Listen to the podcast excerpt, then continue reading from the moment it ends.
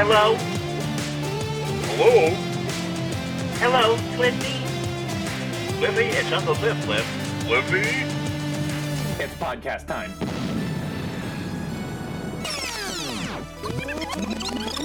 And now, the Birthday Boy Podcast. Are listening? Full stick of butter. Cliffy, it's Grandma Cliff. Cliff, give me a call at your convenience, okay? Cliff, this is your Uncle Cliff, Cliff. Here's the host of Birthday Boy Podcast, the one and the only Johnny Boy.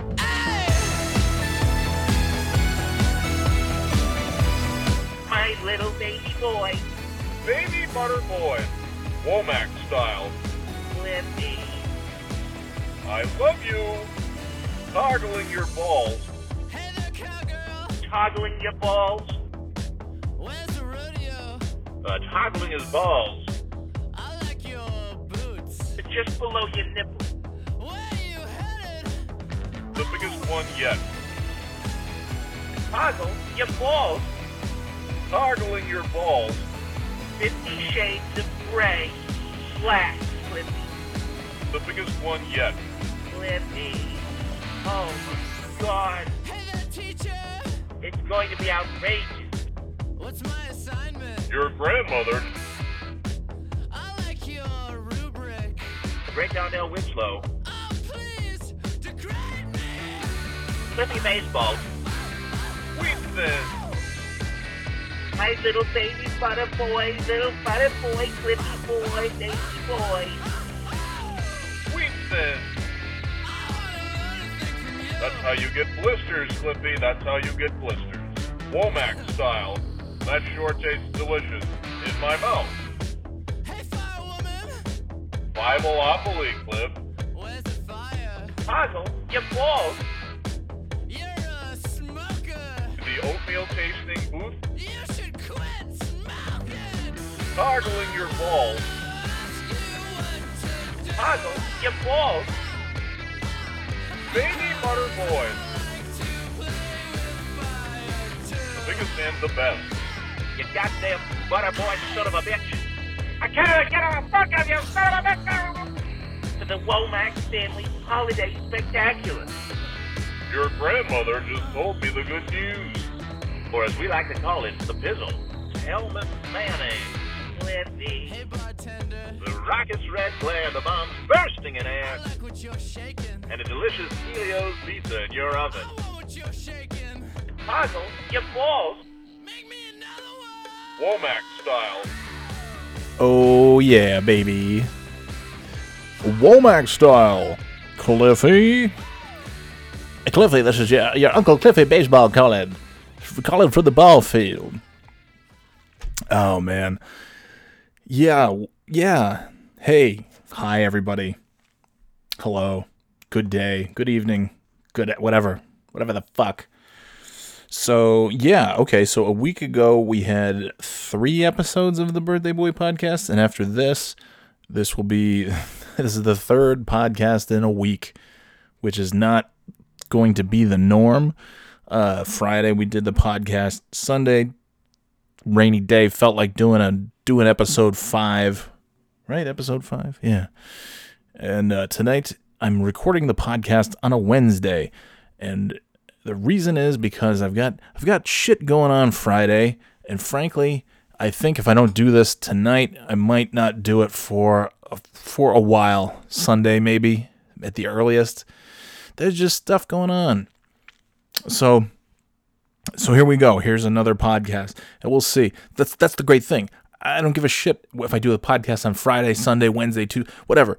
I'm gonna do it whenever I have a chance to do it, and you're gonna goddamn like it. When I give you a podcast, you're gonna like it. If I don't give you a podcast, you're gonna like it, and then everything in between, you're gonna like that too.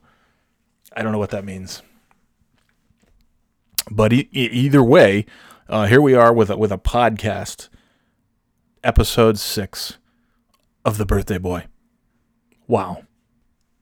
All right, so let's uh, let's jump in here.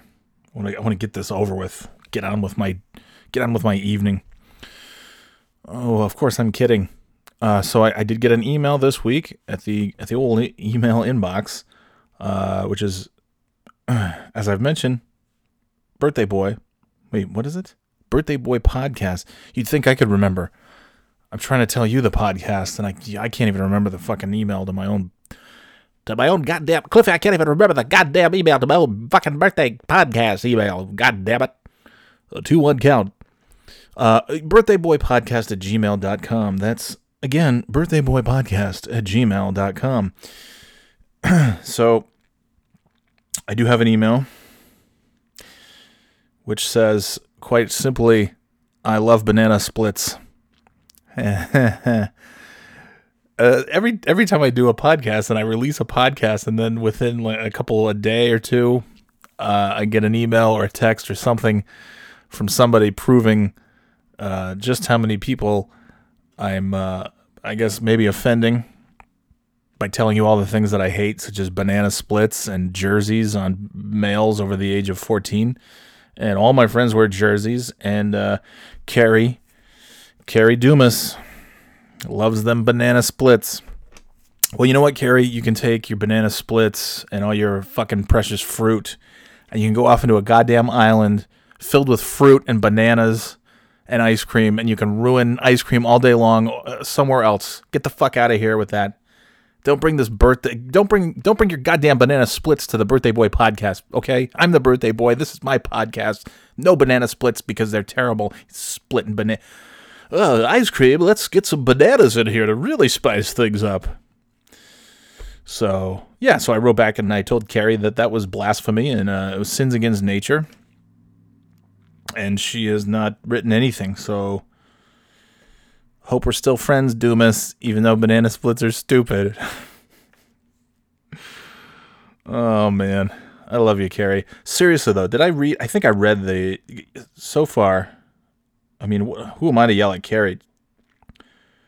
Only one. She's the only one around here who gives a shit about the old birthday boy, Johnny Boy. Best. This is on. This is on iTunes. Oh, by the way, I now have three five star ratings. I'm a five star podcast. I had I had one rating, one five star rating, and then it went up to two, and now I have three five star ratings. So thank you to all three of you. It starts with it's just that's where it starts, and then it's just gonna keep going and getting bigger and better, baby. Uh, and and Carrie, yeah, I read this. I think I read this. The best podcast I've ever listened to. Keep up the great work, Johnny. I'm really, really enjoying listening to you. In my case. And then parenthetically, she adds, that's what the kids call a really cool ride these days, FYI. Yeah. Yeah, sure. That's what they call it. Absolutely. So, and I got some other feedback. Uh, of course, I told the, what was the story I told last time? You'd think I know. It was two days ago three days ago. It was uh, oh the Road Rash book. I told the or on Friday, I guess, is when I told the Road Rash book story, and uh, a number of other pieces of information. And I got a text from Shimo, a number of things. He enjoyed it, thought it was funny. And then Joe texts me and says, "By the way, keep in mind that everything you say on that podcast will get to my parents." Which uh yeah, man, that's uh that's a good point. Now that you bring it up, the the things that I say on this podcast could indeed make their way back to your parents. I hadn't thought about that. I appreciate you bringing that to my attention. Uh, I'm actually really glad you mentioned that, Shimo, because I was I was if you hadn't, uh, I would have told the story about how when we were kids and you used to call me every day talking about when you were in high school, how you were going to quote deflower every pillow in the goddamn house, as you used to say when your parents were out at the store or out of town or something like that. Uh, how you would you would say, uh, yeah, you're going to uh, you're going to have your way with every goddamn last pillow and cushion in that whole house, up to and including and especially the ones in your parents' bedroom. I remember you saying that a lot. Um, I was going to tell that story about you uh, calling me to say that you were to get it on with uh, with every pillow in the house, but I'm uh, I'm going to skip it in the event that it gets back to your parents, I don't want I don't want that to happen. I don't want them to uh, to take away uh, your, your privilege of ordering. I don't want them to, to forbid you from ordering uh, SummerSlam this year. So I I don't want you to get in trouble. And uh, so I won't tell that story, which is fake, by the way. It's a fake story. Just lest anyone think that uh, Mr. Joseph Shimo went around his house deflowering pillow, deflowering pillows at a young age. That was that's a that's that's fake news. Um, just, I'm messing with you, Joe. Uh, fair enough, though. I actually, but as I texted back to Joe, I said I I would be thrilled if your parents listened to the podcast. I think that would be awesome. I hope everybody listens to the podcast. It's not it's not as offensive as I thought. Well, who am I? to- not offensive to me because I'm the asshole saying everything. But uh, you know, I think I think it's for I think it's fun for I wouldn't say all ages, but uh, you know, if my friends listen to it and if my friends' parents listen to it, that's great. I'm thrilled. And if Joe's parents listen to it, then that gives me more motivation to think of every humiliating story there is on uh, to talk about Shimo. So, thank you, thank you, Joe, for telling me that everything that I say may in fact get back to your parents. Hmm. Actually, that reminds me of the time, and this is not. It's not a fake story. It's not an offensive story. This is a story where, uh, you know, my two asshole friends, Nate and Joe, uh, got the better of me. It's not even really a story. It's just it just made me think of it talking about stories. And there's plenty of humiliating stories that we all have about each other. I have plenty. Joe, Nate, the, the whole gang. Everybody's got all these humiliating stories. And uh, this one's not really humiliating. It's humiliating because I was humiliated because I was trying to play a goddamn video game that I loved when I was a child, when we were teenagers, kids at the mall, at Wilton Mall in Saratoga. And we were at the arcade, and they had WrestleFest, WWF WrestleFest. And Joe and Nate and Johnny put in the quarters, have a nice little Royal Rumble, have some fun. And then what the fuck happens? These two asshole friends of mine, Nate and Joe, come over. They whoever their character, I don't remember who picked what character. I was probably the Ultimate Warrior or Mr. Perfect or somebody like that. That's who I like to choose. And they came over, and immediately the two of them started beating the shit out of me. The two wrestlers that they chose. Uh, WrestleFest, uh, by the way, is a wrestling arcade game. It's a video game. It's a classic arcade game from the early '90s, and classic characters who are pretty much all dead, who pretty much all died in their 40s or 50s, but they were legendary. And you know, Ultimate Warrior and uh, whatever, Mr. Perfect and um, Legion of Doom, Big Boss Man, Ted DiBiase, Jake the Snake, Earthquake, Demolition, all uh, Sergeant Slaughter. Anyway, all the all the classic superstars at the time were in this game, we put our quarters in. We're having a Royal Rumble, which is you know a battle royal, bunch of guys in the ring. And I figure I'll throw out the computer controlled characters and you know when then when it comes down to the three of us then we'll we'll see who's the best they obviously joe and nate these so-called friends of mine weren't thinking the same way they thought hey let's get this dickhead hopkins immediately and make him feel like a big piece of shit and uh, and throw him out of the ring and then we'll watch them just keep pump quarters and keep pumping quarters into this machine over and over again and we'll see we'll see how funny this is. We'll see our friend have a meltdown in the middle of the arcade because we've just turned our backs on him almost like a real wrestling a real uh, WWE event where three buddies have carried on for so long as friends as a tag team and then suddenly uh, well you know one of the guys turns on the other guy. Well this is what happened. They turned Joe and Nate they turned heel on me, as the wrestling term goes. And we put in our quarters and we start out. And they immediately come after me and just start pummeling me. I can't, as soon as I, you know, I might land like one punch on Nate and then there's Joe from behind. And I might be able to get back up and try to grapple with Joe. And then there's Nate from behind. And then they toss me out of the ring. And then I put my quarters in and I come back as the next guy, you know, I'm the Ultimate Warrior. And then I'm, you know, Sergeant Slaughter or Big Boss or whoever. I pick somebody and he comes in having the Royal Rumble. All right got my guy, I got my fresh guy. I'm gonna go right after Joe and Nate. I get I get in the fucking ring, and these two assholes immediately come after me again, and they just start cl- clobbering me. They're absolutely clobbering me. It's these two scumbags, Nate and Joe, my uh, my so-called friends, toss me out of the ring again. Put in more quarters, toss me out again. It just keeps going and going. Finally, some kid comes over, some dude I didn't even know. He comes over and he puts his quarters in. I'm like, look, man, just I don't know who this kid is. I just I, I'm like, listen, man, you got to help me. You got to promise me. You'll tell. I'm here's my character. I'm I'm I'm whatever. I'm uh, Hulk Hogan. You've got to you select your character. You got to help me team up against these two guys. We got to because they're they're they're killing me, and I really I need a friend right now. I need, I don't have. I thought I had two friends, but I have zero friends. You need to be my new friend to take the place of these two former friends who have just turned their backs on me in this fucking video game that I used to love so much, and now they have ruined for me forever. And he goes, okay. I said, here's this is my character. Team up with me. Let's do this. He puts in his quarter. This fucking kid was worse than me. This kid sucked worse than anybody I've ever seen. This goddamn bastard kid puts his quarter in, picks his wrestler, jumps in the ring. There's Nate, tosses him right out. Joe tosses him right out. And then to make things worse, this poor kid just wasted 50 cents.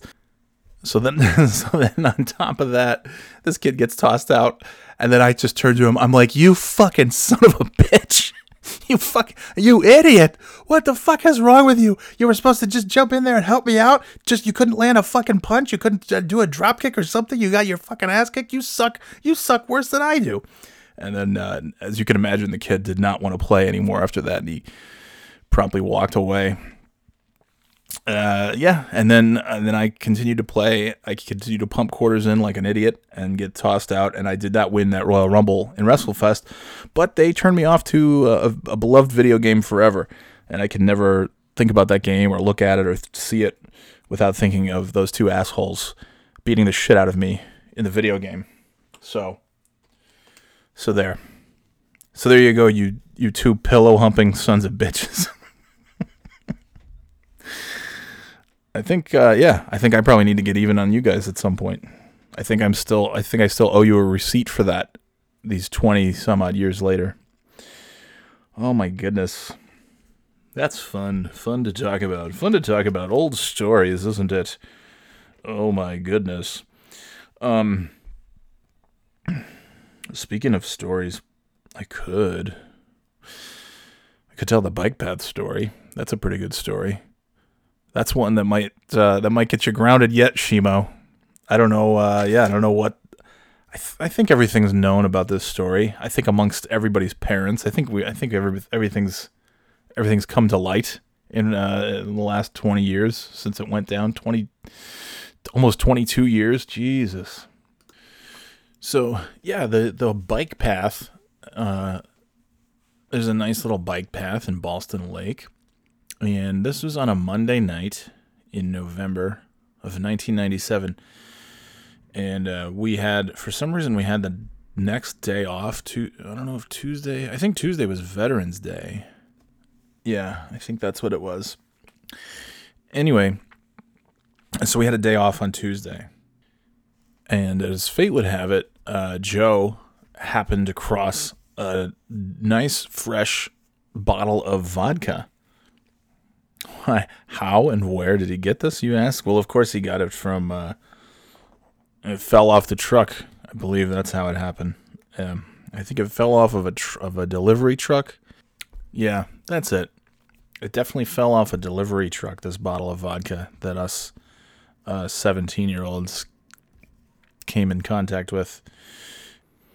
Yeah, that's definitely it. It definitely. Uh, so so we're seniors in high school and uh, we happened to come across a bottle of vodka that fell off of a delivery truck. Um, and contrary to popular belief, it definitely wasn't stolen by Joe out of his grandmother's uh, cabinet. There's no truth to that rumor whatsoever.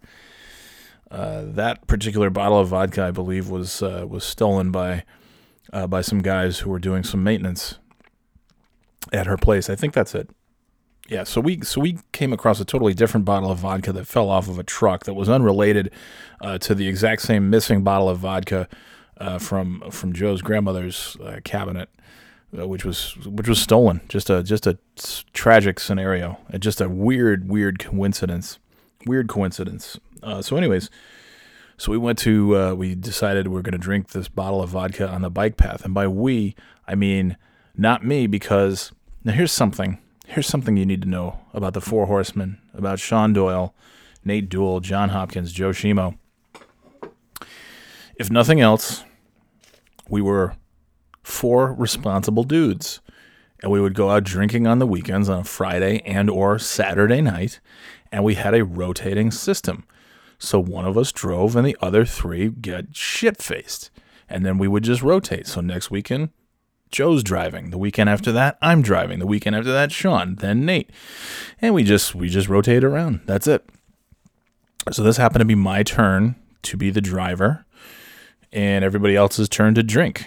And it was a Monday night, and so we parked the car and uh, got a bottle of Mountain Dew from Stewart's, which was right across the street from the bike path, pretty much. And we went down, uh, you know, a significant ways down the bike path, and uh, yeah, the fellas, uh, the fellas enjoyed a nice, uh, refreshing beverage, or several. Chased it down with some Mountain Dew, and uh, and I just I kind of hung out and enjoyed the the festivities. Everybody got really shit face, uh, you know, and it was in pretty pretty short order too. We weren't on this bike path for too long. I think I think being accustomed to drinking beer, I think the vodka was consumed at a similar rate of speed that one would consume a, you know several cans or bottles of beer. And you know, this is why like I need to have these dudes on this podcast soon. I have to like Skype in or do something because there's shit that I don't remember that they do, and then Joe always tells me something that I forgot in the podcast or that I didn't know. So there's probably you know, of course these guys probably don't remember anything. I would be the one to remember stuff. But I remember, I remember it not being down on the bike path for too long, and uh, so yeah, the the fellas fellas enjoyed a beverage, and uh, I remember, I remember Shimo doing a, a somersault, a military roll right into a giant puddle, right into a giant, huge uh, creek of water. Uh, I remember testing Joe on the, um, I think it was the was it the Missouri Compromise, Shimo, that I asked you because I was worried that you were really starting to you were starting to fade fast. So I asked you, "What's hey man, what's the what's the Missouri Compromise?" And you recited it expertly, really nicely done. Uh, yeah, Nate was Nate was really shit faced too, but was definitely the best of the two. Like Sean and Joe got to a point where they were just it was it was over. It was ring the bell time. Nate was still kind of with me, not enough to be of any use to like help me get everybody home, but uh, he was still he was still like hanging with me. He still could communicate to some degree. Uh, and by the time we were done with this bike path, back in the car, uh, you know, the other two are you know they're in pretty bad shape in the back seat. Nate's Nate's riding shotgun because he can still see. He can still talk a little bit. Uh, so yeah, so so uh, there was some there was a need to get some napkins to clean up a mess in the car afterwards. So while we were we were done, somehow managed to get everybody back to the car. Joe's drenched because, like I said, he did a he did a swan dive or a military roll into a into a giant giant patch of water, and uh, and Sean is just out of it. And uh, yeah, so we we drive over to Stewart's again. There's good old Stewart's, such a uh, such a prominent part of my childhood memories growing up in in the five one eight. So I drive the car, I get the fellas into the car, and there's just you know, it's uh, it's Pukey Charles time, and so Pukey Charles, by the way, I think it's probably pretty obvious, is my code word for when somebody gets sick. I say it to my kids if they get sick and they throw up, and I call them Pukey Charles. Because one time I, I prank called Fly 92 WFLY when Todd Pettengill was the DJ, and I would, I would just call them on a day off from school and I would request that they play songs that didn't exist. So I once called and I requested that they play Pukey Charles by Ozzy Barles. and, and they said, "Okay, okay." Uh, you know, they wanted they're like, "Oh, it's this it's this fucking kid again." I'm sure that they were saying, "Get this stupid kid off the phone." Uh, so yeah, so anytime somebody gets sick, that's uh, it's Pukey Charles time, and uh, so we had a couple couple passengers in the back seat, a couple Pukey Charles Charleses in the back seat. So I had to go to Stewart's and see if I could find some kind of towels, buy some paper towels, get some napkins. Well, wouldn't you know, I pulled into Stewart's at exactly 11:01, and they closed at 11. And the two guys were just cleaning up and cashing out their drawers and all this stuff, and there was just it was just a fucking mess in the back of the car and everywhere, all over. The, you know, it's just it's fucking disgusting. And I mean, they're, the, the, Sean and Joe are in bad shape at this point. Nate's getting there, but he's still he's still kind of hanging with me a little bit, and so I just I'm like panicking because it's just it's a fucking nightmare. It's a mess. It's a mess in the back seat, and so I run up to the door. I race up to the door, and I'm pounding on the door with both fists. The guy's like, "Get out of here! Get out of here, kid! I no, we're closed! We're closed!" I'm like, "No, you know, I need pound. I, I got two. I think And I'm just like, I, I can't fucking put a sentence together. I sound like I'm the one who's shit faced. I'm like, I've got, I need a towel. I need, I got sick, the two sick people in the car. I need a, and he's like, "Get away! Go away! Get out of here!" I'm like, dude, I just need, I just need paper towels. So, so this guy obviously thinks the guy who's just they locked the doors locked to Stewart's. The guy's cleaning up, trying to get the fuck out of here, trying to go home. Who knows? It could have been Leo for all I know. And uh, and then this irate teen is pounding on the door, just incoherent. "I need a paper towel. And so the guy obviously thinks that I want to get in and you probably rob the place and you know shoot him or something. Not the case at all. I just needed some napkins or paper paper towels or something. So finally, I calmed down. I'm like, I'm like, I just need some nap. Can you just give me some napkins? And he starts yelling at me. He's like, stand back from the door. Stand away from the door. like, okay. And I'm, I've got both of my hands up. Like I'm, I'm just slowly backing away from the door with my hands up. And then he comes over, which was actually nice of the guy. He didn't have to do shit. He takes a big, he just grabs a big handful of napkins, as many as he could. he cracks the door open and just tosses all the napkins out into the out into the parking lot. And uh, you know, wind's blowing them everywhere. I'm just I'm running around now. I'm just running around the parking lot trying to pick up napkins that are blowing everywhere from this guy throwing the napkins out to me. And meanwhile, only two two uh, pukey Charles in the back seat are getting even pukier. So yeah, so that was fun. So I got to clean those bastards up, and then uh, yeah, and then we we ended up going. I ended up taking Sean home and Joe, and I remember Joe getting out of the car. Uh, walking wasn't something that he was uh, doing such a great job at uh, at that time, but we somehow we got him inside the house. It was one of those. Uh, it was one of those things where his eyes were closed, but he could still somehow see in front of him, walking ahead. Big, big fucking dopey grin on his face. big vodka grin on his face. And uh, yeah, just just drenched, drenched in his own pukiness as well as the water that he dove in on the bike path. And uh, we took Sean home.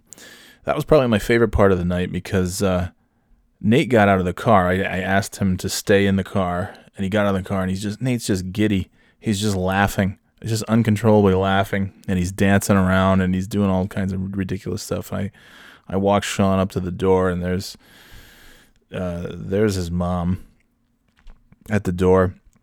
Uh, the parents are not too thrilled to see their son coming home in this state, and so he uh, he goes inside, and then probably the funniest thing I've ever seen was then Sean immediately went upstairs, and he had no ability to just walk upright, just walk up the stairs, even holding onto the railing or anything. So he did what looked like it really looked like you know Kermit the Frog going up the stairs after a night of drinking. He somehow he had all fours on the stairs and did this kind of frog leap, uh, one step at a time up the stairs, and that made my night. It wasn't particularly fun for me having to like clean up and do all this shit, but that but it was really it was really fun to see uh, to see Sean run up those stairs like a frog, hop up the stairs like a frog, and then of course in the background I can still hear Nate howling and laughing for no good reason, uh, leaning on the hood of leaning on the hood of my car. Oh my god. Yeah, so that's uh and then Nate yeah, Nate ended up staying at my house for some reason. So yeah, it was uh it was kind of a legendary night. There's probably things that I'm omitting unintentionally because I don't I don't remember much except standing on the bike path. Uh, the things I remember more were, you know, the, I mean, the drinking part was boring for me because I was just standing there. I was taking swigs of Mountain Dew. The uh, the real action for me was uh, scaring the shit out of a Stewart's employee and then watching Sean frog hop up his up his own stairs. That was a highlight, and uh, yeah, much like OJ not finding the real killer, we never found the uh, the vodka thief. I don't believe so. You listen up, vodka thief. We know you're out there somewhere, just like real killer. Uh, OJ is gonna find that real killer, and I know Joe's gonna find that real vodka thief one of these days. Speaking of OJ, uh, yeah, so it, it looks like this fucking son of a bitch isn't going anywhere. He's got that Twitter now. He's he's out there, and uh, he had a third video. I feel like OJ is using Twitter to confess to everything that he's ever done because I think whatever he's saying it might be the opposite of what's the truth. I I know OJ is not the type of guy to lie. He's a pretty honest fellow, straight shooter, but here's what he had to say this week.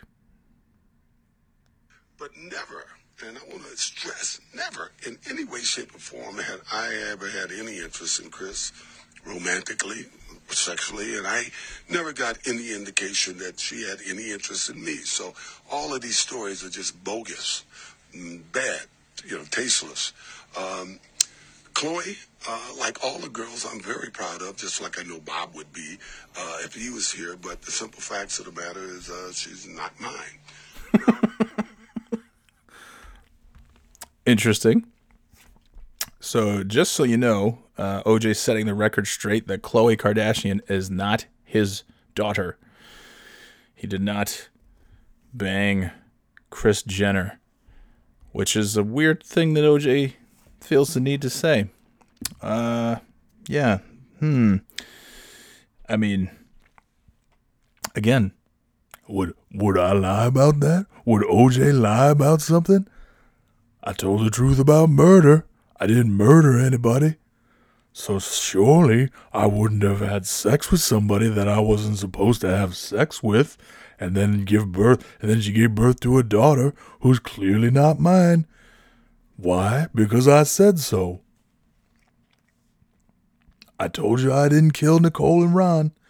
And obviously I didn't, because the glove didn't fit, so they had to acquit.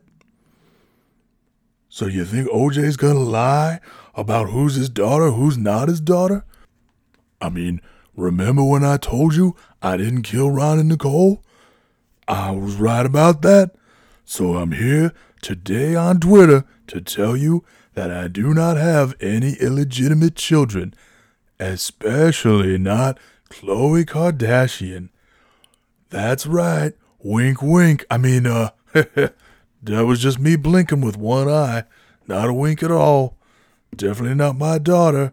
Okay, what was that? Oh, yeah, fantasy football. That was the one and only thing I wanted to talk about was fantasy football.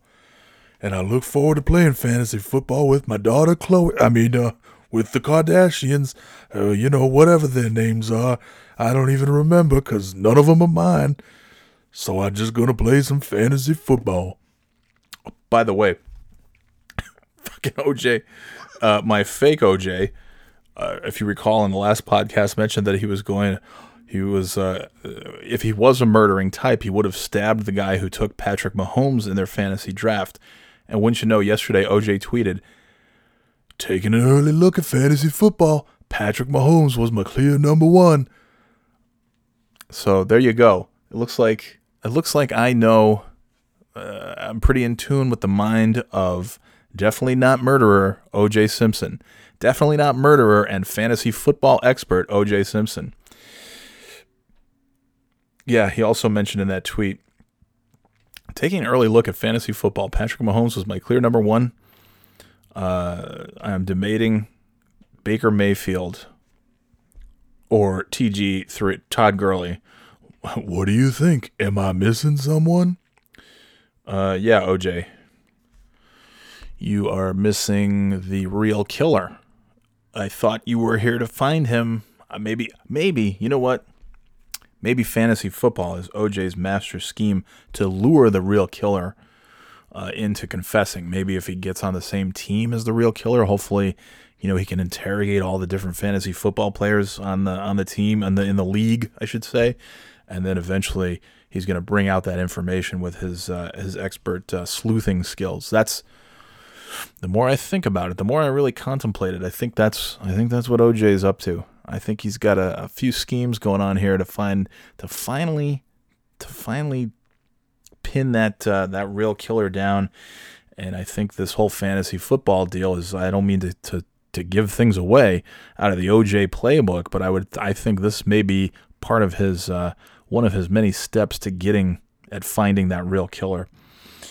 Uh, one of the best tweets, and I'm really I'm sort of jealous that I didn't uh, come up with this tweet myself. So he mentioned in fantasy football Patrick Mahomes, quarterback of the Chiefs. He also mentioned debating over Todd Gurley and Baker Mayfield, who, of course, plays for the Cleveland Browns.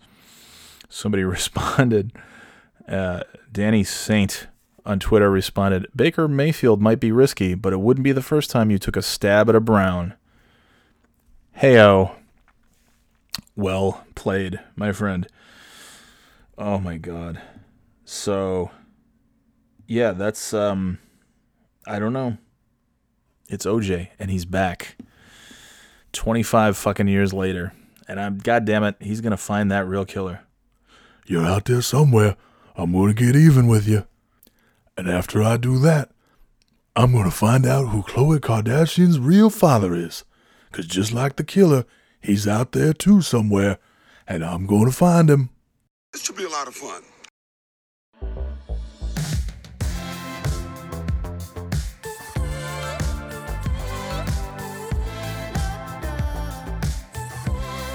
Okay. Welcome back. What the? F- What's going on here? I guess that's. Oh, I guess that sounds okay. I don't know. I don't know what the hell is going on. Uh, let's see. So I was reading this article. 10 reasons to add optimism to your life. Like, okay. I thought it was interesting because, as you know, positivity is for jerks and idiots. Uh, so, blah, blah, blah, all this stuff. Positivity can help you change your life. Part of the ability to change your life is believing that you can. I guess I should. This is from uh, by RYOT Studio, Riot Studio. Oh, this is a paid. Oh, it's an advertisement. I guess. Well, either way, it's this it's this whole article, and it has a whole list of things that uh, that can happen if you're a positive, and it can help you change your life. It's this whole. Uh, you can change your life by being positive. Here's the thing. You can also change your life by not being positive at all, and just you know uh, I've changed my life a number of times, just going through a bunch of shit, working really hard, uh, you know, preparing, preparing and working hard, and just not being an idiot has actually gotten me, you know, has has done has served me pretty well, and positivity had nothing to do with that. Uh, it can strengthen immunity and defend against stress. Okay, uh, st- bullshit. First of all, bullshit because here's the deal. Uh, I got really sick last year at the beginning of last year. Other than that, I get like I get one little cold a year. Usually right around Christmas, right after Christmas, I get sick for a couple. It's usually a couple weeks, and it's shit. It's annoying. It's a cough. It's all this stuff, and I'm miserable. And then I think I'm gonna die. I, I actually think this is it. I'm gonna die. I'm about to die from this cold, and then two weeks later, I'm perfectly healthy. So actually, I, I'm not positive. I'm the only thing I'm positive about is that I'm every cold I get is going to kill me. But I only get one cold a year, so fuck that. My immune system's great. I don't get sick any of the rest of the time, and uh, and I keep things nice and negative. The the best one though, the best one of the whole bunch here is, and it's a whole big list. I don't even know. I stopped reading because who cares? Uh, a successful. Oh, this is a, it can help you be a successful innovator. You know, everything that I've done that's been something that I you know. Uh, okay, here's a good one. Innovator. I don't know that this is innovative, but when I did the uh, anybody remembers the 2014 ice bucket challenge video that I did, I was so pissed because Nate nominated me for the ice bucket challenge. I was hoping to not have anything to do with that. I would be I would have been happy to just give some money and not have to make an ice bucket video. But I made an ice bucket video, and uh, I don't mind saying it was pretty fucking funny. And that was uh, completely made out of negativity because I was so pissed that I had to do the ice bucket challenge that I decided to uh, I decided to not it wasn't a mockery of the challenge itself so much as it was just a mockery of everybody jumping on these fucking ice bucket things. And I'm ha- uh, you know I had relatives who had ALS happy to you know I donated money did the ice bucket challenge but I was so fucking pissed that I even had to do the video and pour ice uh, water on my head. So I just decided to make it funny and so that was that was born out of complete negativity. Every you know, innovative, uh, better leader don't want to be a leader, so that's good um, because being a leader is stupid. And here's the best one though: being a leader is not stupid. It's it's great. Uh, positivity is good for your relationships. According to a 2006 study, having at least one optimist in a relationship may lead to more fulfilling and long lasting partnership. Participants in the study who were classified as optimists viewed their relationships as more satisfactory and their partners as more supportive. What's more, 75% of relationships involving optimists were still a couple a year, a whole year after the initial research, as compared to only 54% of couples that included pessimists. Well, you know something, fuckhead idiots who wrote this study? Let me tell you, one year. Oh, they were together. The optimists were together as couples for a whole year. Well, let me tell you something, asshole. I have been married.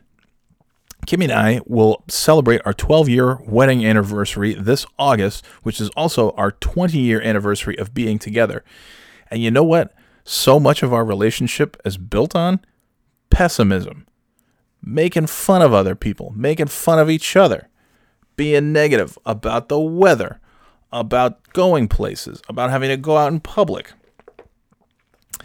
Because sometimes misery loves company, so we like to sit around and complain about things together, and that actually strengthens our relationship. So, okay.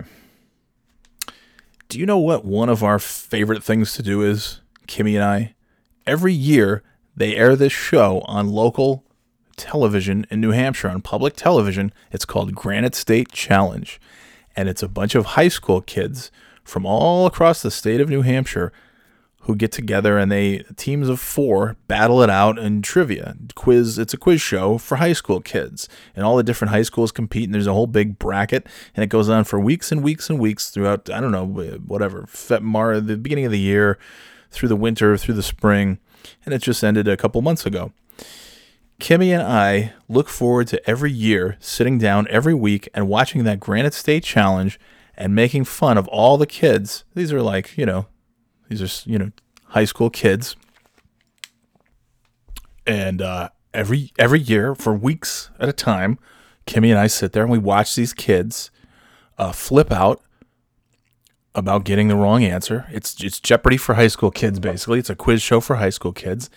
And we watch all these kids from all across the state of New Hampshire worrying and flipping out, you know, hitting themselves in the face because they get the wrong answer, flipping out on every every wrong answer that they get. Sometimes you can see on camera they're yelling at their teammates, and it's fucking awesome. We don't do any. We don't watch it to like support any of these kids or root for them or cheer them on. I mean, it's great. These kids, look, these kids are the you know they're the smartest in their in their class in their school. They're gonna go out to be you know doctors and scientists and engineers, inventors, and all this great you know leaders and CEOs and you know just fantastic. So so Kimmy and I, uh, you know, we like to feel better about ourselves while they're just in high school, and we sit there and we laugh at high school children answering quiz show questions and getting stressed out about the uh, getting the wrong answer, getting the right answer. Uh, there's nothing positive about it, but it brings us closer together. We sit there with a bowl of popcorn on a Sunday night, and we watch these uh, high school kids in a quiz show flipping out, and it makes us feel good. So uh, you know, and, and we've been together for twenty. We've been together for twenty years, uh, making fun of people, br- bringing ourselves closer together uh, by making fun of people. It's the same with uh, most of my relationships, most of my friendships.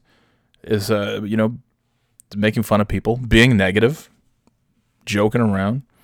Come on. Oh, you're re- you could have better relationship. Please get the fuck out of here. I mean, in addition to that, the things that Kimmy and I put each other through, we make fun of each other, we make fun of other people, just like all my great friendships, all my great relationships. I mean, one time Kimmy was generous enough. Uh, for some reason, I owed I owed the government money at the end of tax season. This was back in 2005. I didn't make any fucking money. I'm not really sure how I owed money since I didn't make any to begin with. But I I owed I owed I don't know if hundred bucks, a couple hundred bucks, something like that. And maybe not even that. Maybe it was like 80 bucks. It was still more than I had, more than I could afford. And Kimmy, of course, was a big time manager. So she had, uh, she was my sugar mama for a number of years. And uh, she offered to pay my, my tax bill, whatever, whatever you call it. I owed money. She offered to pay it. And I said, yeah, sure. And she said, okay, here's the only catch. I will write you the check. This was it was April fifteenth, two thousand five. I remember at the eleventh hour driving all the way down to the uh, the Colonie uh, postal thing, post office, I guess is what they call it. And um, the only caveat, uh, Kim wrote me a check, and she said the only way you're getting this check though is if you uh, dress the way that I want you to dress.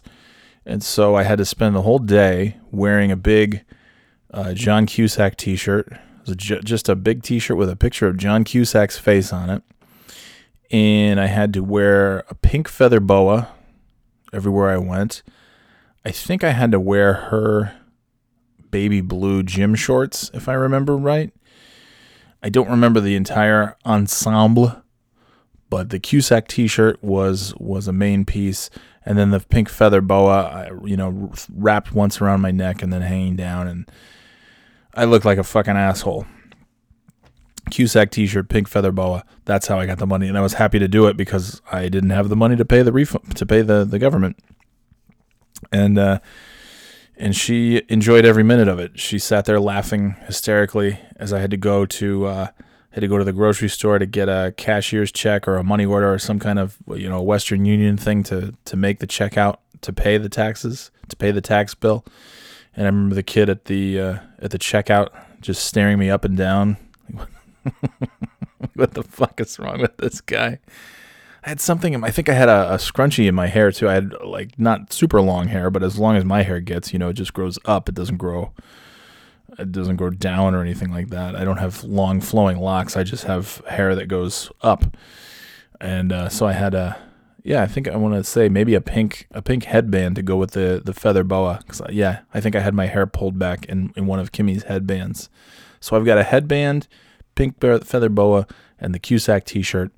And uh, I had to go everywhere. I had to run errands. We had to get groceries. Had to go to the store to get the money order for the for the taxes. And then, of course, on top of all that, I had to stand and wait in the line at the post office at nine o'clock at night, and then go into the post office. And uh, Kim sat and uh, Kim went with me, and uh, and she laughed the whole time. And then, uh, you know, but that's the kind of thing uh, you know, there's some there's some relationships where it would be like, oh, hey, sweetie, you don't have the money, no worries, I'll give you I'll give you the money, uh, you know, because we're we're in this together.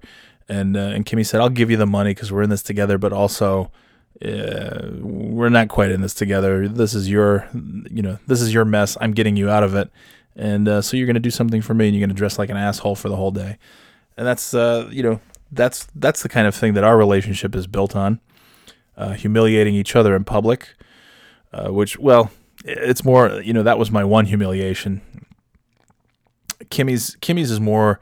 Uh, you know, when she humiliates me in public, it's it's that kind of thing, the John Cusack T-shirt, and then it's also things where Kimmy will yell something to a group of people, usually a group of drunk people at a bar or restaurant, uh, angry drunk people. She will yell something uh, in the hopes that they come over and kick my ass for something that she says.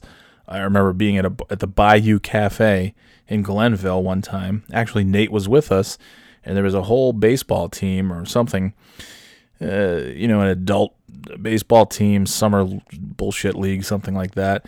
And they were all just getting shit faced. And, uh, and then they were fighting and arguing. I think the rival team was there too. I could be wrong. There's a bunch of baseball players, a bunch of big dudes, baseball players, local baseball players on some team, some local team, getting hammered at the Bayou Cafe, getting shit faced, and then getting into fights with each other in the parking lot. And of course, you know, the, the, getting into, into a barroom brawl because there was chairs and tables flying everywhere. And of course, Kim is trash talking while they're beating the shit out of each other. And Nate and I are looking at her like, please stop. You're going to get us killed. And she's just cracking up. And then she's trash talking these guys more. And, and then, uh, you know, we're walking out to the car and there's more of these baseball players out in the parking lot. And Kimmy's yelling, "Ah, ah, ah." I don't know what she was yelling, but like, uh, we thought we were going to get killed, and that's the kind of thing that Kim likes to do to me in public: is yell something, talk trash to somebody in the hopes that uh, usually a much bigger person who could squash my head like a grape, uh, and she'll talk trash in the hopes that uh, that person takes it out on me. Uh, and that's the kind of humiliation that Kim likes to give me in public. My brand of humili- humiliation is a little bit different. Uh, if Kimmy and I are out in public, I like to do things. For instance, if we're at the grocery store or at the mall or at a Target or something like that, and we split up, and I go to do to buy something, and she goes to take care of another thing, and then we'll meet up in an aisle somewhere. And I will, if I see Kimmy first, and I will get as close as I can. She doesn't know that I see her. I pretend that I don't see her, and she might be all of five feet away from me on another uh, in another aisle, just just you know a few feet over on another side of the shelf or another side of the aisle or a rack or whatever it is, and I'll just yell at the top of. I'll see her right there, and I'll just I, I pretend that I don't see her, and I yell, "Kimmy, Kimmy, Kim, Kimmy, Kim, Kim, where are you?" And uh, I'll just scream that at the top of my lungs, and then she runs over and puts her hand over my mouth and tells me to shut the fuck up. and I do that every time we go out in public, so that's fun. Uh, more recently, we took a drive south and stopped at the rest area.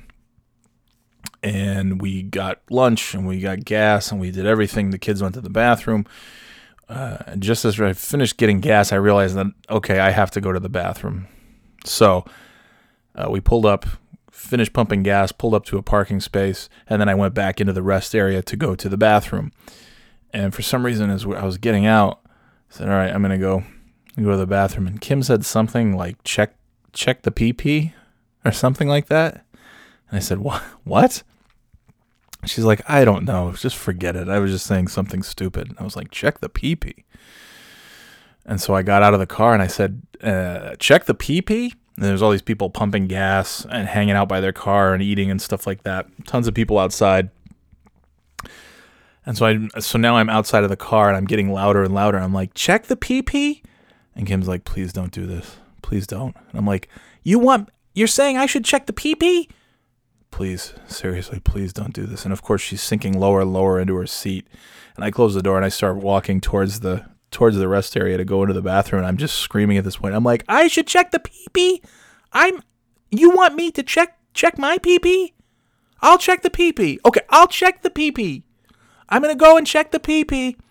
And everybody's at the, everybody's just staring at me at this point, and Kim is like, Kim is hiding underneath the car. Uh, She's like trying to fit herself into the glove box. That's how embarrassed she is, and the kids are just, you know, they're shaking their heads too. And then I, I go in, I go to the bathroom, and then I come out, and Kim's sitting in the car still, and I, I come up to the window and I yell, "I checked the pee pee." Right? That's what you want me to do. I wanted you wanted me to check the pee pee. I checked the pee pee. The pee pee has been checked. Yeah, she loved that one. She really loved that one. Um, and then uh, on top of that, oh yeah, we were at an airport one time. We were at the Albany airport, probably going to Orlando, Florida, as we did uh, pretty much every weekend back in 2005, 2006. And uh, somebody somebody announced on the loudspeaker they were looking for somebody. I, I don't remember the last name, but it was somebody named Hazel. Uh, would a Hazel so and so please come to the service desk? Hazel so and so to the service desk. And Kim just sat there, you know, looking at her book or whatever she was doing at the time. And I kind of nudged her. I was like, uh, Hazel? Hazy, they're calling you, Hazy. Hazel, aren't you gonna go up? They're calling you, Hazel. That's your name, isn't it? Hazel, aren't you gonna go up? Hazy, it's you, Hazy. Go up there. The man's calling you on the speaker, Hazy. Get up there. And she's, uh, and Kim's shaking her head saying, shut the fuck up. Oh man, it's good fun. It is really fun. Uh, more recently, uh, again on the way to, or perhaps from uh, our trip south a few months ago, we stopped at another rest area. I pumped gas. The kids and Kim went inside, and they were looking for snacks and lunch and things like that. And I came into the little convenient store to meet up with them. And of course, I pretended that I was not with them.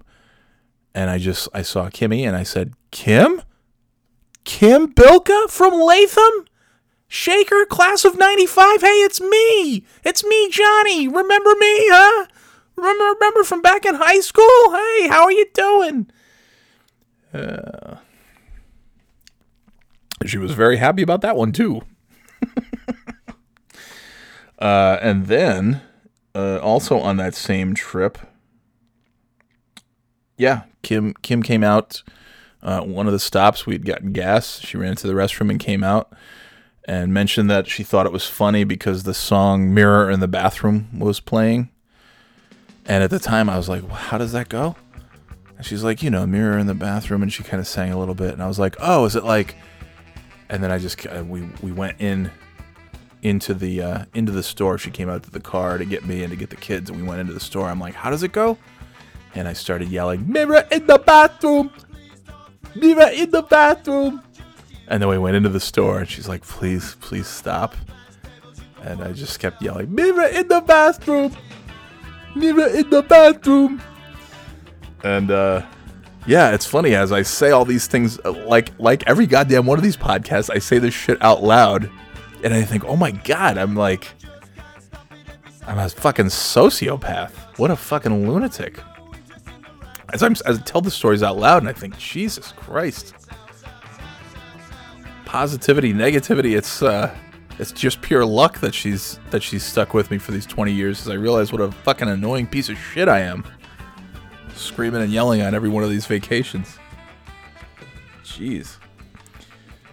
Oh man. So yeah. Uh, and then actually last week, a couple days ago, Kim went to the store. She was buying sneakers for Cam. She needed some new sneakers, and uh, she was at the sneaker store and called and I, to, to she was going to send me a text, a picture of what the sneakers looked like, and I said, let's just FaceTime so you can just show it to Cam live, and she can say yay or nay. So we FaceTimed, and then, of course, while we're on FaceTime, I just started yelling ridiculous things. And I was like, "What are those? The sneakers? Are those the sneakers you're gonna get?" Just yelling at the top of my lungs, and she's like, "Okay, gotta go. Okay, talk to you later. Bye." But she's done that to me too. I've been on FaceTime uh, at Market Basket once. I had to FaceTime Kim to uh, ask her if I was getting the right cheese, and uh, and then she did something equally. I think she just started swearing like she had Tourette's. Like while I was on FaceTime, I was like making. I was like, "Hey Kim, I'm uh, I'm here at the store. Tell me which one of these cheeses." And she's like, "Oh, get that one. Okay, great." And then she just started uncontrollably swearing. You fucking shut, goddamn fucking down. Like, okay, I'm at the store surrounded by families and children. I'll talk to you later. Love you. Bye. So yeah, we're total assholes to each other. So fuck your positivity. That's kept us together for 20 years, and we love every minute of it, you fuckers. Oh, baby. Yeah. So, uh, one of my favorite stories of Kimmy. People don't always get this one, but this is like this is how much Kim gets me and knows exactly the right thing to say at the right moment. And uh in this day and age, some would look at this story and say, "Oh, that's to- that's toxic masculinity." Uh, but I assure you, it's not, because Kim again gets me and knows exactly the right thing to say to crack me up. So this was back in the the two years that we lived in Florida, and that was tough, man. There was nothing sadder than leaving New York. That was that was the toughest thing ever. Um, as sad as it was when my grandpa died 15 years ago and then my grandma died last year my other grandma died was in high school those were just insanely painfully sad times but i'm not sure if anything is quite as sad as packing up and moving to florida from new york. That was you know life was good man. Life was good. And i've got some florida stories i'm gonna save them for another time man. There's some good there's some good ones. Uh yeah, I'll talk about the uh, I'll talk about the driving interview that I had when I was in Florida, driving around in in the uh, director of finance's high top high top conversion van uh, throughout the town as he was not so much asking me questions, but just telling me about himself, about Ohio State football, uh, showing me the New Hampton Inn, that kind of thing. It was it was crazy. Uh, but anyway, moving to moving to Florida was the hardest thing ever. What was even worse was coming back to New York for a long weekend, flying up for the holidays or for uh, you know Thanksgiving, Christmas, that kind of thing. And, obviously, it's Florida, so we didn't get to come up all that much. I tried to come up as, much as possible when we first moved there, and then it just got harder and harder. And then it was you know pretty much once a year that we would be able to go up on one of the trips, and I don't remember which one it was, but uh, we had had a really, really excellent time. Kimmy and I and baby Cameron, Kaylin didn't exist yet, but we're sitting in the airport in Albany waiting for our flight to head back to Florida. We had a phenomenal weekend. It might have been the first weekend that we came up.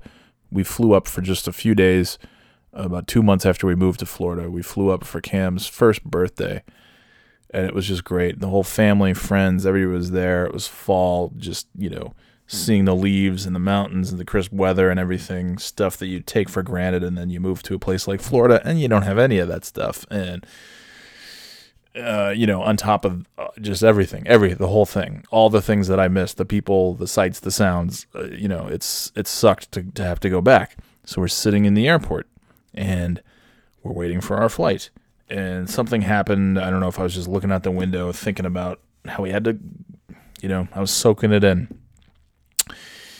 And uh, you know, I started getting a little misty eyed and started getting a little a little choked up as as was pretty common, you know, back in those days.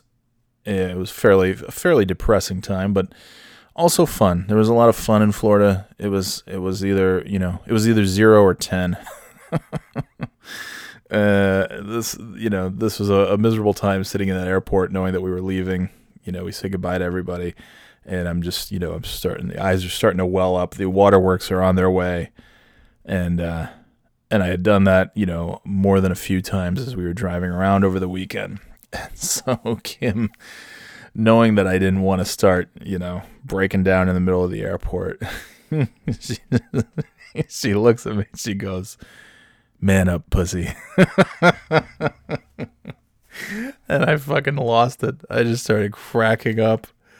It was the funniest fucking thing ever, and it wasn't. Uh, it wasn't something meant uh, in a hurtful way or a serious way. It was exactly. She knew that if she said something so, uh, so unexpected and outrageous, that I would crack up, and I did. So she gets me and that's a kind of line that not every uh, wife would say to their husband to cheer them up. But in this case, it was exactly the perfect right thing to say to me to cheer me up.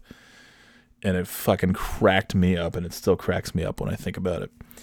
So, yeah, so you can uh, shove that positivity up your ass because, uh, you know, fuck that. All right, so what else? I'm to look at my notebook here. Oh boy, what else do we have here? Uh, oh, you know, this has nothing to do with anything, but did you notice? Uh, uh do you, do you ever notice this? Uh, do, you ever, do you ever see this? Do you look at this? Uh... So I'm, I'm on this team now at work, and I have somebody on my team named Joyce. And I just met, I've only met her once. She's in a different office, and I had a feeling because her name was Joyce, I pictured what she looked like and I pictured what she would act like. Because I don't know if this is for everybody, for every Joyce, but every I I feel like I just I have a Joyce theory. I don't know a lot of Joyces. I think this is the first Joyce that I've met in person. I know people who are friends with people named Joyce. Uh, and I feel like every Joyce on the planet has uh, they're they're between the ages of 53 and 76, maybe. Uh, that's the age range for Joyce. There's no Joyce uh, in existence who's older than that, and there's no Joyce who's younger than than that. Uh, so so there's a you know there's a handful of Joyces between the ages of 53 and 76. Uh, they all have perfectly coiffed hair. Uh, they wear a nice, very snappy uh, ladies' blazer, perhaps from Filene's. And yes, I know Filene's hasn't existed in uh, in a decade or so, which is fine. I think that's still accurate. I think most Joyces have blazers from Filene's. Uh, I think they all have butterscotch discs in their purses, and I think they're generally uh, friendly people. And the Joyce on my team at work uh, has perfectly coiffed hair. Oh, and they have they have nice jewelry, nice earrings. They're they're they're well uh, well groomed, well manicured. Uh, a joy. You're not gonna find a, a, slouchy Joyce who doesn't take care of herself. Uh, there's no Joyce who uh, who isn't uh, keeping up with her. You know her physical appearance, clothing, makeup, hair, jewelry, that kind of thing. I think that's a trademark. That's a classic Joyce trademark. And so I was wondering, as I, you know, hadn't met this Joyce on my team yet, and I thought, I'll bet you I would be very surprised if the Joyce on my team here doesn't have a a nice, nicely coiffed hair, nice makeup, a nice blazer. You know, the whole thing. And uh, and sure enough, she did. The only thing I didn't confirm is the butterscotch discs, but I'm working on it. And she's very sweet. That's the other thing about Joyce. You're not going to meet there's no this here's a phrase that has never been uttered ever anywhere ever by anyone ever anywhere ever. And that is the following phrase. Boy, that Joyce is a real fucking asshole. You you've never heard that. I guarantee you anybody listening who's ever known a person named Joyce or is named Joyce, to all you Joyces out there, hey Joyce, what's up? Thanks for listening, Joyce. I, uh, if you see me in person, I definitely go for a butterscotch disc. Uh, so keep them keep them stocked. Not that you need me to tell you that. I'm sure you've you've got a, a fully stocked pocketbook full of butterscotch discs. Joyce also uses the word pocketbook. She doesn't say purse. She says pocketbook. And I don't mean I don't mean this particular Joyce that I work with. I mean just Joyce. Uh, so uh, n- nobody knows a, a mean, cruel Joyce when you talk about like positive people, Joyce is a positive person, but Joyce is also a realist. Anyone named Joyce, uh, you know, they don't have their head in the clouds. Sure, they're positive thinking and they want the best outcome, but they're also they're also very realistic. Uh, I think those were the trademarks of the Joyce. And the Joyce on my team I met, uh, she fit the description to a T. Again, butterscotch discs, I don't know, but Joyce is a is a is a nice person, well groomed, well manicured, keeps herself in good condition. The blazer, the nice, uh, you know, the sport coat, whatever you want to call it, uh, probably from Filene's. And if it's a if it's a newer one, then it's from Macy's, I'm sure. But that's Joyce. Butterscotch discs, coiffed hair, makeup, uh, uh, jewelry, the blazer. Um, very nice people. You're never gonna. You, there's no. There's no Joyce that you're gonna say, "Hey, that Joyce is a real fucker. That Joyce is a real asshole." It's never gonna happen. I guarantee you. Anyone out there who knows a Joyce is uh, you're, you're saying, "Yeah, that's right. She's Joyce. I know is a real a real peach." And that's a trademark. That's a trademark Joyce. I don't know how I segued to that, other than I just uh, was talking about one thing and then decided to talk about Joyce because I've got it right. I've got it written down on my notepad here. You know what else I have written down? I have I have the I have the following I have the following uh, thing written down. Dazed and confused. Anybody? Uh, anybody a fan out there? Anybody? I don't know why I'm. no, you can't respond to me. I mean, I can't hear you one of my favorite movies, one of the all-time great movies. Uh, at one time in my life, I would have said that it absolutely is my favorite movie. Um, it's still in the top, whatever. It's it's on the list. If I have to, you know, it's uh, it's up there with all of them. With Back to the Future, with Transformers the movie, with Ferris Bueller, eh, you know, you name it. There's a, there's a ton of them. And Dazed and Confused is absolutely on that list. One thing that's interesting is I watched Dazed and Confused actually. This is the Birthday Boy podcast. I will tell you the last time I watched Dazed and Confused was a year ago on my birthday because I think I might have mentioned this on episode one of the Birthday Boy podcast. Uh, I was getting set to go out to shitty Omaha for work, Blomaha, yeah. And uh, we put on we put on the Birdcage, one of my another one of my favorite movies, and we put on Dazed and Confused. It was my birthday. I had the day off and uh, you know it was a long weekend. Had a last last few days of, of freedom to enjoy before going out to Omaha for a month and a half. And I thought these two movies will cheer me up. I was in a real shit mood. It was a shit birthday, and they did to some degree.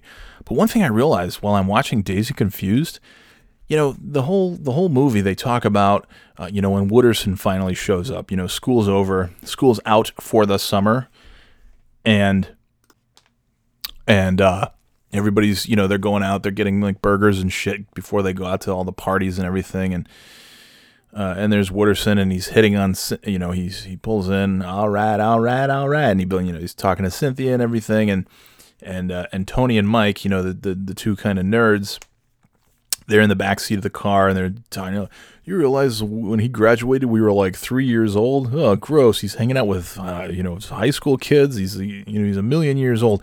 Uh, really, let's be honest. Wooderson's maybe what like three, four years older than they are, and maybe he's. I mean, he's like in his early twenties. But here's the thing that's interesting. They they they keep portraying, you know, they talk about Wooderson like, oh, he's so creepy. He's this old guy hanging out with the with the high school kids and all this and that.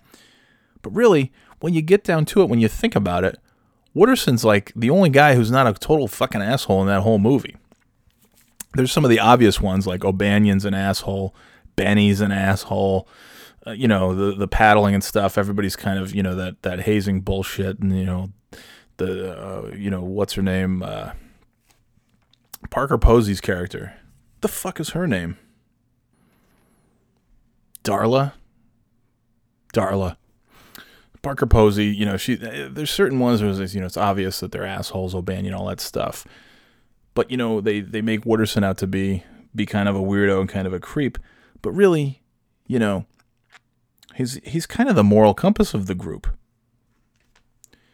You know, people beating up the freshmen, paddling him and stuff. You've got like, you know, Randall Pink Floyd's cheating on his girlfriend with Mitch's sister and uh, you know this person's you know getting in fights and there's all just all kinds of shenanigans and bullshit going on and you know parties you know pickford's lying to his parents. That's uh you know "Hey, we're not going anywhere honey. All that shit. And, you know there's all kinds of crap. You know some of it's just like high school shenanigans but some of it's just you know it's just shitty people you know fighting and, and cheating and this and that. Wooderson what the hell does he do that's actually so bad? They talk about how he's kind of gross. He hits on Cynthia, but you know what he does? He courts her. Does he go out like trying to bang her on the first night at the party at the Moon Tower or anything like that? No, you know what he's doing? He's talking to her. He hangs out by the car, they're chatting, and then he gets her number in his little black book and he says, I'll call you. He doesn't make any attempt to sleep with her. He doesn't do anything inappropriate, at least that we can tell. She seems quite smitten with the guy. I think he's actually very respectful towards her. Not only that, but when uh, when Mike uh, dumps the beer on Clint, Clint, Clint's a legitimate asshole. Uh, you know, and Clint starts. You know, they get in a fight, and Clint's punching Mike. Who's there to break it up? There's Wooderson to break up the fight. He just wants to party and have a good time with his friends. He wants everybody to smoke some weed, to have some beer, to have a good fun time. He's respectful of Cynthia. He's getting her phone number. He's going to call her. He's going to take her to Aerosmith. He's not trying to do anything. You, you know, you got you, you got uh, you, all the football guys doing their shit. You've got you know Randall Floyd's whining about the stupid thing that he has to sign and all this stuff. As uh, you know, as as uh, I think Simone is that her name? I think his girlfriend. You know, whatever you know, one of the girls says, "You you guys act like you're so oppressed. You're kings of the schools." Blah blah blah. Yeah, they're they're a bunch of babies, bunch of whining babies. There's Wooderson out there. He's work. He's got a job. He's holding down a steady job, working for the government. You know, it's money in his pocket. He's uh, you know, he's he's he's got a career of some kind. Uh, you know, he's obviously he's taking care of himself, taking care of his car, respectful towards women. He gives that nice speech about L I V I N, man. You just got to keep living. Uh, you know, older you get, more rules are going to try and make you follow. You just got to keep on living, man. Uh, obviously, I, I spot on imitation. but then, on the other hand, here's the guy you know, there's a, there's a bunch of guys who you know they want us to root for in the movie. You've got this Tony, who's one of the nerds. Well, Tony's one of the guys who's saying, uh, you know, how gross it is that Wooderson's going after Cynthia. Meanwhile, what's Tony doing? He's like grooming this uh, this girl who's just out of uh, like she's one of the incoming freshmen. Are you serious, dude? The kid's uh, the kid's all of like she's an eighth grade. She's fucking eighth grader. She's like fourteen. That three years, that's no big deal. Once you get past the age of eighteen, that's not that big of a deal. But uh, you got this guy who's going to be a senior, and he's picking up this girl who's just got out of fucking middle school, and he's, uh, you know, he doesn't. It doesn't seem like he does anything particularly inappropriate with her. He too is respectful. He's not trying to. He they go out they party at the Moon Tower. He takes her to home, and uh, after some nice pancakes and syrup, uh, after a night of beer drinking, seems like a fairly respectful gentleman. But still, what's the deal, man? What's with this Tony? Is he like grooming this kid? She's 14, he's 18, 17, 18. I mean, you talk about uh, you know, talk about the real the real predator in the movie. I think it's our friend Tony. Meanwhile, Wooderson, like I said, he's breaking up fights. He's giving inspirational speeches about about life. He's he's the one who organizes the whole Moon Tower thing. He gets that all going. He's got a good job. He's holding. He's making bucks. He's you know he's a, he's a upstanding tax-paying citizen. And then on top of all of that, he's he's very respectful towards Cynthia. Meanwhile, Tony, you know, who knows what this ashole's gonna do? But he's uh, there. He is picking up eighth graders. You fucking weirdo. You big pedo creep, Tony. Uh, You know, Pink Floyd, Randall Floyd's cheating on his girl. This guy's all this shit that's going on. Wooderson's the only one who's uh, who's keeping it keeping it down the straight and narrow. So just remember that. Next time you watch Dazed and Confused, Wooderson is the moral compass of the entire the entire group, as far as I'm concerned.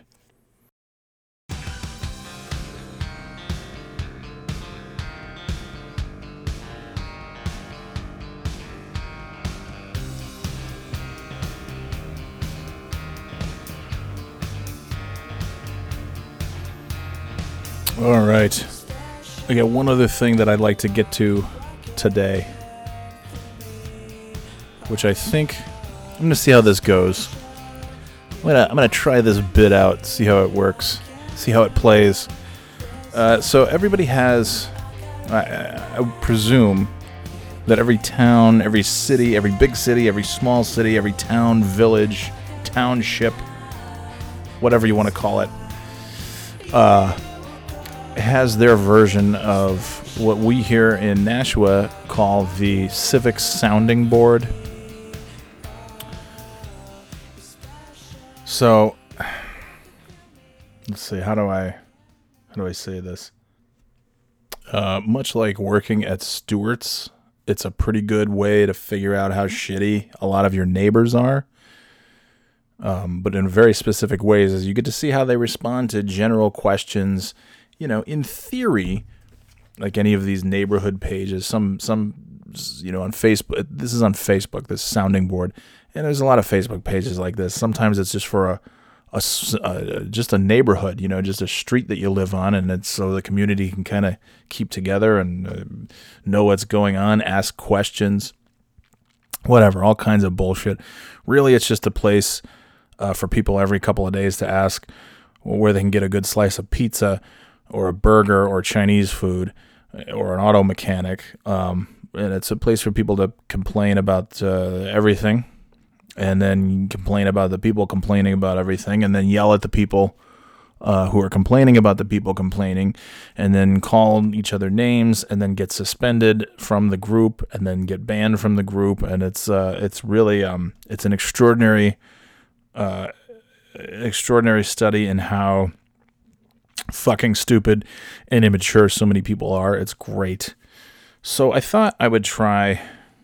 Uh, I, th- I thought I would try a little sounding board theater. I, I want to read. Uh, you know, so there's some threads that are just too fucking good to pass up, and so I thought I would just read them. I'm gonna change the names of the people, um, for you know probably fairly obvious reasons. Uh, but I'm gonna I'm gonna read. Uh, so this is from last night on the Nashua Civic Sounding Board, and it's usually people just uh, asking asking for advice. Uh, you know, where can I get this? Where can I do this? Good place to go swimming. Good place to blah blah blah. And you, sometimes it's pretty harmless stuff, and then other times, you know, it's somebody uh, posting a picture of someone's car and license plate and saying, "Hey, asshole, who drives this car? Thanks for." uh, you know, driving too fast down my neighborhood and cutting off my car at the Burger King drive-through, uh, blah blah blah. It's really fun. It's a good, fun way to just read and waste time and see how shitty everybody is. So last night on the Nashua sounding board, uh, somebody who we will just call, um, fuck it, I'm going to use first names because nobody knows who these people are, uh, and you know they're out there on the sounding board anyways. So it's not like not like I need to protect their names or anything. It's not like this is a private email that somebody sent me. So somebody named Amanda on the Nashua Civic Sounding Board writes last night posts uh, a picture of a car, a red car, and says, uh, just for future reference, for all other bike riders in Nashua, this old man in the red Toyota Corolla beeped at me, called me some explicit names, and drove very close to me for riding my bike on the side of the road. Watch out for him because apparently he is the only person on the planet and doesn't know the rules of the road. See, that's where people get this is a reasonable complaint. We have to share the road. Automobiles, bicycles have to share the road. If I'm being perfectly honest, I'm not too crazy about that. I hate when I see bicycles on the road. I, I used to drive home when I lived in Charlotte. There was, uh, it seems like every other day there was a bike race going on, and I'd have to be, I'd be behind 57 people at one time, taking up the whole road. It drove me fucking nuts. But I didn't, I didn't scream and yell at them. I didn't honk my horn. I was patient and I waited until a time when it was safe enough for me to pass them. Simple as that this this Amanda on the sounding board has a reasonable complaint. But here's the thing: when she gets to the part where she gets a little snarky, apparently he's the only person on the planet and doesn't know the rules of the road. That's that's when people get angry. Even if it's a it's a well reasoned, you know, uh, it's it's not an irrational complaint to say, hey, you know, this guy was on the side of the road, he honked at me. We also don't know was she actually on the side of the road? Was she more like I'm on the side of the road, but really I'm in the middle of the road? Who knows? That's the great thing about the sounding board. Nobody really has the full story, but they all like to yell at everybody else. So, some comments. And somebody named Thomas writes back rather reasonably. Uh, honestly, the majority of drivers are not bad and share the road just fine, but once in a while there's a bad apple that is upset about a 30 second inconvenience. Somebody named Tony responds, No way I would ride a bike on these roads. Drivers don't give a shit about other cars, much less cyclists. I used to run to the bus station at exit 8 often for the Boston commute. On the road at 4:30 a.m. with flashers and a headlamp and drivers could have cared less. Okay, so it starts to get a little more interesting when this Joan, there's a character named Joan who has a response which says, Unfortunately, people do try to get around bicycles ASAP in order to avoid oncoming traffic without causing an accident. Otherwise, they'll have to indefinitely follow the bicycle's speed limit of 10 miles per hour in a 30 mile per hour zone. We all have to share the road. Nice for you that you're trying to lower your carbon footprint, but not everyone has the leisure time to ride bicycles. Amanda, the original poster, responds Leisure time, it takes 10 minutes longer than it would via car. I have literally never seen or experienced a situation where people had to indefinitely follow a bicycle. I'm not in the middle of the lane, I'm on the side. People are so dramatic about any inconvenience to them. So, you know, the tone is it's going it's going down a certain path as it typically does. So then somebody named Doreen comments towards the original poster uh, you cyclists want to act like a car one minute, and then when it suits you, you act like a little kid on a tricycle playing in traffic. The original poster, Amanda, responds to Doreen, Excuse me? Did you read anything that I wrote? I was following the rules of the road. It wasn't just what it suited me. So just because this man may have seen someone else not follow the rules may he, means he can be aggressive to me when I'm following the rules? By the way, I know your daughter-in-law. Okay, that was also in her comment, so fine. okay. So Doreen responds to Amanda, I don't believe that you were following the rules, and so what if you know my daughter in law? Which one? it's fucking okay. So there's that. Now it gets really good. Here comes somebody named Alex. Yeah, you asshat bikers want to share the road but don't follow the rules of the road. Thomas responds, Plenty of drivers follow the rules of the road. You just seem to be focused on the cyclists. Alex responds, Because they are the ones bitching. Thomas, Maybe because she had just had a bad experience with a rude driver. And cyclists are more, more vulnerable. Alex responds, That's why they should follow the rules of the road. Stop preaching and start teaching. Thomas then responds, So what specifically are your grievances? Are you saying Amanda was not following the law? So then Amanda, the original poster, jumps in and says, I was following the rules of the road. So there's that. I ride on the side of the road. I use arm signaling to alert drivers. So I'm sharing the fact that people are aggressive with bicyclists for no other reason than being salty about having to be more cautious on the road. Some fella named Paul chimes in and says, I stop at lights, stop signs, yield to pedestrians, and oncoming traffic. I've been heckled, spit at, had objects thrown at me. The surprise comes when I catch the car, and most of the time I can. Everyone is a tough guy until they're confronted. The rule is S feet.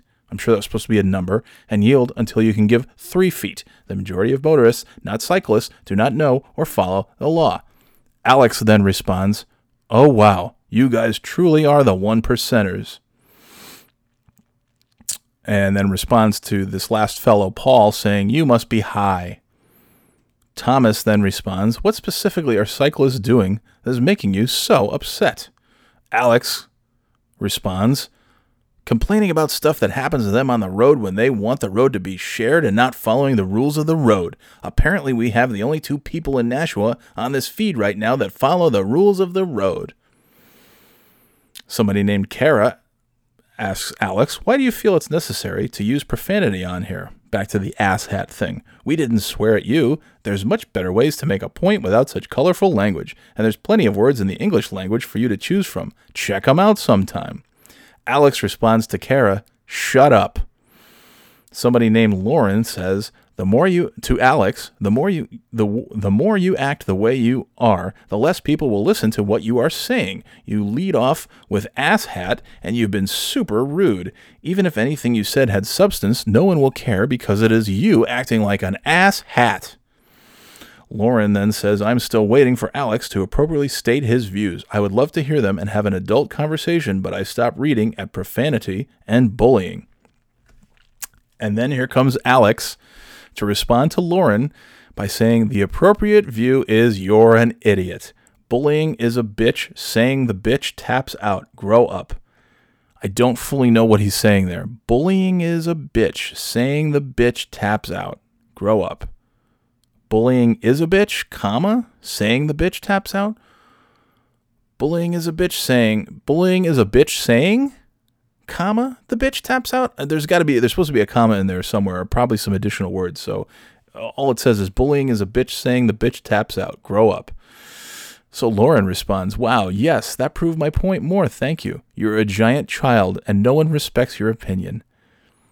And then uh, they start flagging people for the moderator. Is there no moderator on this page? Moderator, because it's a bunch of fucking children on these pages screaming and swearing at each other. And then they have to get another uh, adult to come in and start handing out punishments and banishments and suspensions uh, because we're fucking, uh, you know, f- ch- idiots. I, I was gonna say children, but that's really not fair to children because they they behave better than this. Is fucking unbelievable. Uh, so here is Alex.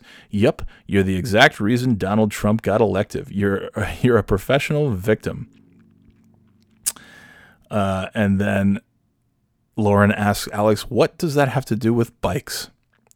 Alex responds, "Aw, we know Wyke, so me we." He's putting Wyke instead of like. He's putting a W, like baby talk.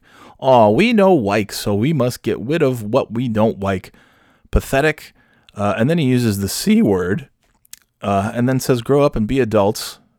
You know what? I, I, if I'm going to read this, I might as well read this. Ah, we know Wyke, so we must get rid of what we don't like. Pathetic cunts. Grow up and be adults and stop being cunt hurt about what you don't like. Lauren says you still haven't actually said anything of substance, which is it's cracking me up that they're trying to get this this Alex to like have a conversation. He's obviously not here for that. He's here to swear and scream at people. And then Alex says, "Is that why you're so cunt hurt?" Lauren responds, uh, I'm not. Believe me, I have actual adult issues. You clearly are just trolling Facebook because you need a hobby. Good night, sweetheart. I hope you have fun. Alex responds, A true bitch, the weakest of the weak. Lauren responds, You still haven't said anything but name calling. Name calling. You lose, dear. Let me know when you have a big boy opinion. Alex then responds, Let me know when you're not a professional victim, stupid cunt. There's, we're really making progress. Is really good stuff. Then this Paul fellow from before uh, comments to Alex, You are part of the problem. You are trolling for reactions and not supporting your views. Alex responds, You and that stupid woman are the problem. You idiots should meet up at some Harley shops and learn you something. Uh, Paul then responds, Or maybe you can through, throw something at me while I'm writing. Alex then responds, Makes no sense, fake biker. oh man. Uh, then Gina writes, I'm shocked at how few people on this post realize the bicycles are legal vehicles and entitled to the same use of the road as cars. Alex then responds, Tell that to the dickholes on the bikes. Gina then responds, You seem confused. And that is a, uh, there's a little sounding board theater. I'm sure if anybody is still listening to the podcast, you're going right to the unsubscribe button after that.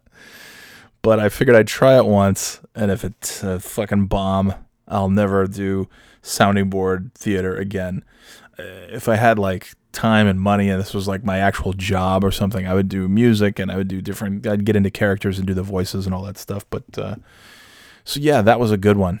It doesn't, uh, our particular sounding board is run very well and very efficiently, and anybody with uh, the the vulgar language and the c words and the you know all these things, uh, they're usually they're usually booted out of there pretty quickly. It starts, I think, with like a month long ban, and then if it happens again, you're gone for good, which is cool because it, it it does actually keep things fairly civil. You know, peaks and valleys. The pendulum goes back and forth.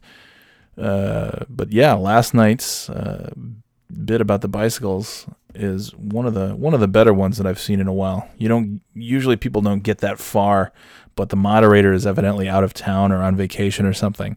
Uh, so in this particular case, it got out of hand, and there was nobody to uh, to uh, to put the stop on any of it. So that was fun. Yeah, the C word. I think that might be the first time I've seen the C word on the sounding board, or the first time that it was it was used repeatedly before without somebody getting booted.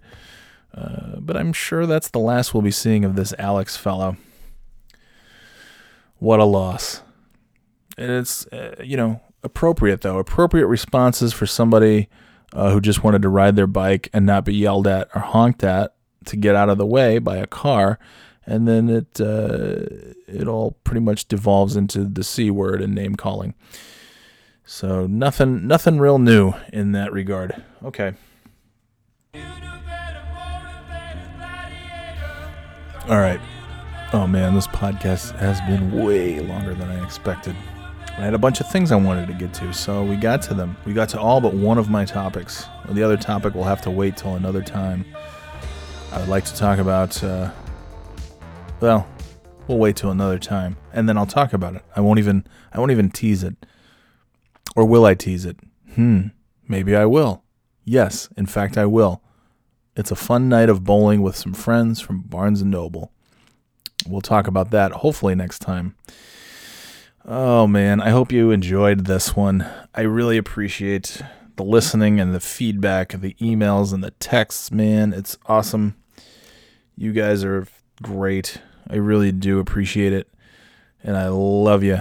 I love you just so much. So, yeah, thanks for the emails. And Dumas, I love you most of all, even though I relentlessly uh, harass you on here and call you names.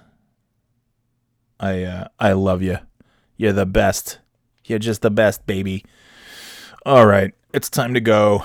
Uh, we're gonna play a, a, Cliffy call. This is Grandma Cliff. As you know, last week Cliffy Cliffy Baseball called Cliff from the broadcast booth to tell him to call his grandmother, which of course Cliff has not been calling his grandmother. He's maybe never gonna call his grandmother. Who knows? He's awfully busy toggling his balls from the sounds of things. So this week, uh, Grandma Cliff calls uh, calls to ed, uh, to admonish Cliff for being the reason that Cliffy Baseball uh, lost. As you remember, like, Cliffy Baseball got tossed out of the broadcast booth. It sounds like he may have lost his job for calling Cliff on the air and screaming and swearing at him while calling the action of a baseball game. So uh, this week, Grandma Cliff calls Cliff to tell him that Uncle Cliff may be fired. Jesus. I hope you've Sorry. It's, it's, late, man. It's almost midnight. I'm tired, and I just had some carbonated, uh, a carbonated beverage, sparkling something. Okay, that's it. I gotta go. This is going way too long. Here's a Cliffy. Here's here's Grandma Cliff. Have a great. Oh, by the way, uh, I'm doing this now today uh, because the next few Fridays I'm probably not going to be able to do the podcast on a Friday. I think I've already mentioned this. Uh, maybe I already mentioned this. The podcast is going to be done whenever it's done, uh, and there might be a week off uh, for the Fourth of July week. We'll see. We'll see how it goes. But here's the this is this week's podcast. There's no podcast on Friday because this is the fucking podcast. Hey, you got a podcast on Sunday too. So what are you complaining about? You sitting there yelling and complaining for what? I, I give you hours and hours of my time for free to do these podcasts and you want your podcast on Friday. Well, you're getting it on a Wednesday, pal, and you might have to wait till next Wednesday to get the next one. I don't know. I don't know. Just just just leave me alone, all right? Fuck. What was I saying? I, I love you guys. You're the best. You're the greatest. You're so good. You're so good. I really do. I appreciate the uh, the listening and the subscribing. I appreciate the five star reviews. I hope that even after this episode, it's still a five star review. Uh, maybe just ignore this episode if you don't feel it's a five star review. uh, maybe this upcoming call will change your mind. Here's Grandma Cliff. Have a great week, everybody. And remember, positivity is for fucking pieces of shit, idiot, moron, assholes. And, uh, but, you know, uh, kindness, kindness matters. Yeah, it really does. Uh, email birthdayboypodcast at gmail.com for any reason, any reason at all and uh, we'll see you. We'll see you next time. All right, all right, gang. Awesome. Thanks so much. I love you guys. Talk to you some other time. All right. Later, Gators.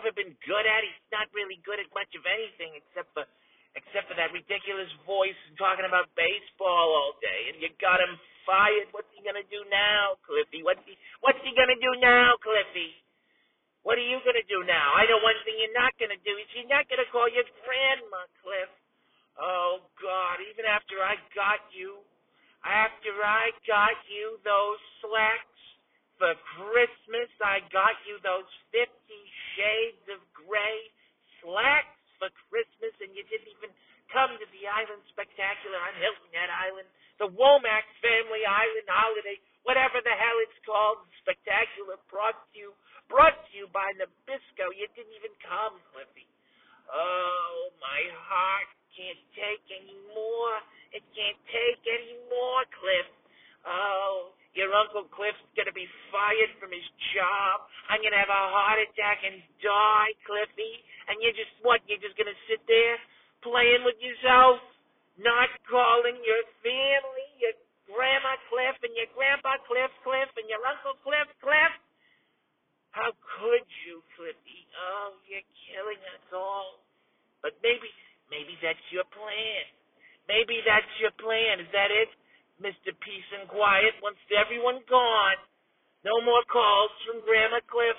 No more Grandpa Cliff. No more Uncle Cliff Cliff. You just want us all to be fired and in jail and dead and buried in the ground so you can have the peace and quiet that you so desire so you can sit there all day and all night toggling your balls, Cliffy. Oh, God.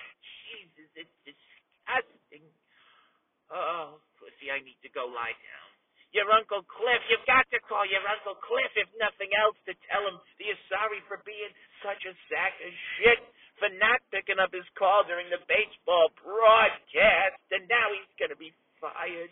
Oh. But that's okay, Cliffy. I can never stay mad at you. You're my little boy, my little baby boy, my little baby butter boy. That's my Cliffy boy, my little Cliffy butter boy. He's my special little boy. Oh, Cliffy, I love you so much, Cliffy. You're my special boy. But I'm so angry, Cliffy, you son of a bitch. Call your grandmother for once, Cliffy. It's Grandma Cliff calling you now officially. I have to say from her deathbed because I don't get a call from my favorite grandson. Oh, Cliffy, you're killing me. You're killing me, Cliff. You're killing Grandma Cliff, Cliff. You're killing your grandpa, Cliff, Cliff. You're killing Uncle Cliff, Cliff. You're killing other Uncle Cliff and other Uncle Cliff and all the Cliffs, Cliff. There's too many Cliffs to count. You're killing them all. You you want to be the last Cliff standing, isn't that it? I know it. That's all you want. Well, guess what, Buster? You're gonna get it.